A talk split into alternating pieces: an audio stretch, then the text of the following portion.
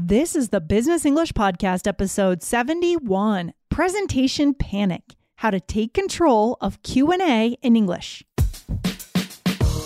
Welcome to the Business English Podcast from All Ears English. Get the English skills you need to achieve your dreams in global business. For a presentation, a meeting, or your office party, this is Real Business English with your favorite American hosts, Lindsay and Michelle, coming to you from New York City and Colorado, USA. Hey, Aubrey, how's it going? Good. I'm a little nervous for my daughter today. She's doing a big presentation in her English class. Is she really? Wow. Yeah, she had to write a story and illustrate it on a storyboard, and then she has to present it in her class. And she's in eighth grade. She's 13, okay. Which is the epitome of being shy in front of other kids your age. So she's sort of horrified. It'll be a great experience for her, but she's pretty nervous. Yeah, the epitome. That's a great word, by the way. And it does really define seventh and eighth grade. The epitome of awkwardness, nervousness, just sort of figuring out who you are in the world, right? That's tough. Yeah, exactly. And it's been interesting because their teacher is requiring a Q&A. So she has to be ready to answer questions at the end. Okay. And the other kids are being graded participation points on asking questions. Okay. So you can't just say, okay, no questions, sit down. You know, they're for sure going to ask you questions because it's part of the grade, which can be a little more difficult, right? Yeah, that sounds like something I had to do in school. I feel like there were times when teachers would incentivize students to ask questions, and that was hard. Did she do any preparation around the question piece, anticipating them, writing down what she thought people might ask, anything like that? Oh, no, but she should have a mom fail. I didn't even think about having her do that, which would have been great preparation. Mm-hmm. No, but that's okay. So this is a really good point, though. It's a good example because a lot of our listeners, we did receive a question for this episode from a listener. Guys, by the way, if you have questions, send them to Lindsay at allearsenglish.com. We love building episodes around your questions. So what was the student kind of asking about here, Aubrey? Yeah, so it was a student who was going to do a presentation and was concerned that they wouldn't understand the questions in the Q&A. Yeah. And I can totally get that, right? Yeah. If you're sort of the expert, you're presenting on something, you don't want to show maybe weakness as you see it by not understanding one of the questions that's asked. So we're going to give you guys great language today so that you can never have to be worried about this problem. Exactly. We're going to show you how to take control of the presentation, anticipate correctly so that you guide it. You're always in control. Even if you get a question that's tricky or that you don't expect, you are ready for it, right? So what would be the first of the four tips, Aubrey, on how to take control in your presentation? Yes. So make sure people know when they can ask questions. Tell them right when you begin. At the end of the presentation, we will have a Q&A. So please hold questions until then. Yeah. This is huge. So people aren't interrupting you. Yeah. And we've said this multiple times on this podcast. We do talk about presentations because we know you guys use English in your career, right? You are business professionals, global professionals. So we always say this, it's up to you to set the stage and set the structure. It's your house, right? In a sense. So you invite people in and you show them how to move through that presentation with you. All right. Okay. Yeah, exactly. Right. And you can, whatever you're most comfortable with, you can, of course, set it up however you want. If there will be a break in the middle and you'll allow questions then, just let them know. Make sure it's very clear for people that they will have a chance to ask questions at a specific time. Yeah, that's so good. Okay. And then what else, Aubrey? What else should we keep in mind? You want to tell them how they can ask questions, right? Mm. If you want them to, often in presentations, we'll ask for written questions to be submitted. So everyone will write their question. You'll have them all written. Then you have so much more control over the questions you're answering. I did this when I was a French teacher in the Bronx because I was working with 9th and 10th graders. Mm. So often they would ask a question that was meant to be funny, maybe a little inappropriate, right? They would say something like, how do you say murder in French? Yeah. And everyone's laughing, it would derail. So I started having a question box where they would put their questions in. I would select a couple every day. Cool. Then I could filter out the ones that I knew were going to be disruptive and answer ones that would actually help the lesson. Very cool. And this is also good if you feel like you won't have time to answer all the questions. You do want to answer them all, but maybe you have them send them in on Twitter through your Twitter feed. That's cool because it gets it online, involves other people who might not be there. Mm-hmm.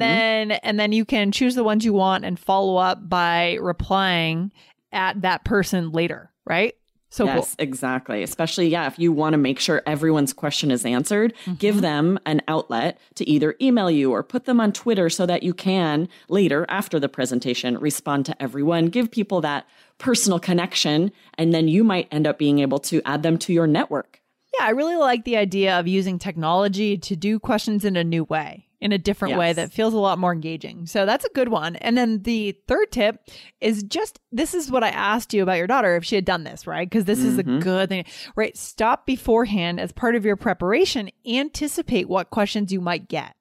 Right? Yes, exactly. Depending on the subject matter, the topic, you probably have a good idea, the questions that might be asked. Write those out and write out your answer. Practice them just so that you feel really confident in answering most questions that could come up. Yeah, or even better, bake that into the presentation. You could have an entire slide that says, oh, I've taught you this. Maybe you're asking, or maybe you'd like to ask this, and it becomes part of the content. So an FAQ slide, right? Yeah, stands for frequently asked questions, and then just cover them right there in the presentation. Yeah, perfect. And what if we just can't hear the question very well? Yes, and this might happen, right? If it's a big room, people are answering their question and you have difficulty hearing the question, just ask the person to speak up or speak a little louder, and then they'll repeat their question more loudly. Exactly. And maybe add a please on there because we're in kind of a professional environment here, an academic environment. Please speak up or please speak a little louder. Okay. Yes. And you can even anticipate that if it's a big room, when you're going to take questions, say, everyone, please speak very loudly as we don't have a mic for you. Ooh. And it's a very big room. Yeah, absolutely. Know that that's probably going to happen and be ready for it. This podcast is sponsored by Cloud Optimizer. As a business owner or IT manager, are your cloud investment costs going up and you don't know why? It's time for Cloud Optimizer. As you migrate your business to the cloud, what you're spending and why you're spending it can get a little hazy. But Cloud Optimizer clears up the mystery and puts the cloud to work for you. Cloud Optimizer starts by analyzing usage patterns, right-sizing resources, leveraging discounts you may not be aware of, implementing automation, and much more. And by reducing unnecessary expenses and maximizing performance, Cloud Optimizer guarantees you a savings of 5 times what you spend for their service. As you utilize cloud-based services more and more, you don't have to lose sight or control of your spend. You can stay agile, streamline your costs, and optimize your performance, plus save significant money with Cloud Optimizer. Make the cloud work for you with Cloud Optimizer. Get a free assessment and find out how much you can save by going to cloudoptimizer.com. Go to cloudoptimizer.com for your free assessment. That's cloudoptimizer.com. Now, Aubrey, what happens if we do hear the question, but we don't understand the question? This is the key that I think a lot of our students, our listeners today, are worried about. Yes, for sure. And there is a good chance this could happen. Yeah. But there are great phrases where you can say this. Even natives, if you didn't hear someone correctly, aren't sure you understood what they mean by the question, you'll hear them ask these things to get someone to rephrase or clarify. Yes. So the first thing you can say, I'm not sure I understand. Could you rephrase that? Yeah. So you can ask them to repeat, but if you're pretty sure that they're going to use the same words and you still won't understand, ask them to rephrase it, to say it another way. Right, because it can be stressful the first time, but imagine the second time when they say the same thing again and you still don't understand. Not good. We want to avoid that at all costs, right? Exactly. Yeah. And then you could just say, could you clarify? Yeah. Because if, sometimes at these types of presentations, someone will ask a question that's a little bit lengthy, right? They're kind of sharing some background of why they're involved and why they have this question. And you might sort of lose the question in everything they're saying. Yeah. So it's definitely within, reason, within your rights to just ask them to clarify what their actual question is. Yeah. Sometimes we understand so little about what they ask. It's hard to know what to ask what to ask them of how to you can't ask a detailed question if you didn't understand anything that the person asked, right? You can't come back and you can't say, could you rephrase that when they've talked quite a bit about, their background, something, because then they would say probably, which part do you want me to rephrase? But you can say, can you clarify your question?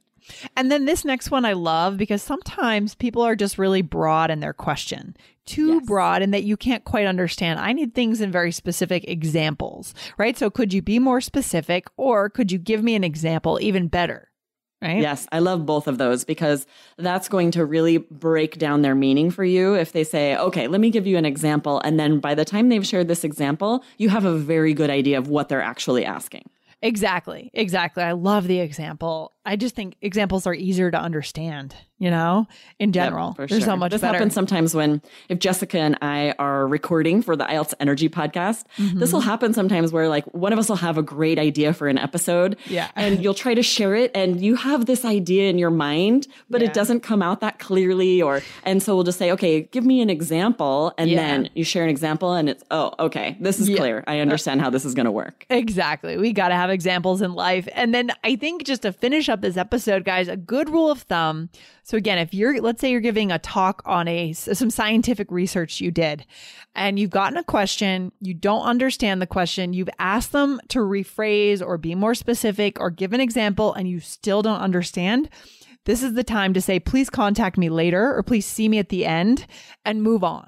Do you agree with that, Aubrey? Would you say 2 strikes and you're out? Like if you, you know, if you can't understand their question, don't try a third time because it's not going in a good direction. Exactly. Yeah. It's just going to create sort of awkwardness if you keep trying to understand. And everyone else, that's the thing to remember about a Q&A is often a lot of people there listening already know the answer to this or maybe aren't interested in that subset. So this wouldn't be unreasonable for you to ask someone to contact you later about a specific question if you feel like maybe, you know, some other people in the audience aren't as interested. You want this to be a separate conversation. Yeah. So don't feel awkward about that. You just say, please contact me later about that question. Here's my email on the slide, right? Give them a way to contact you.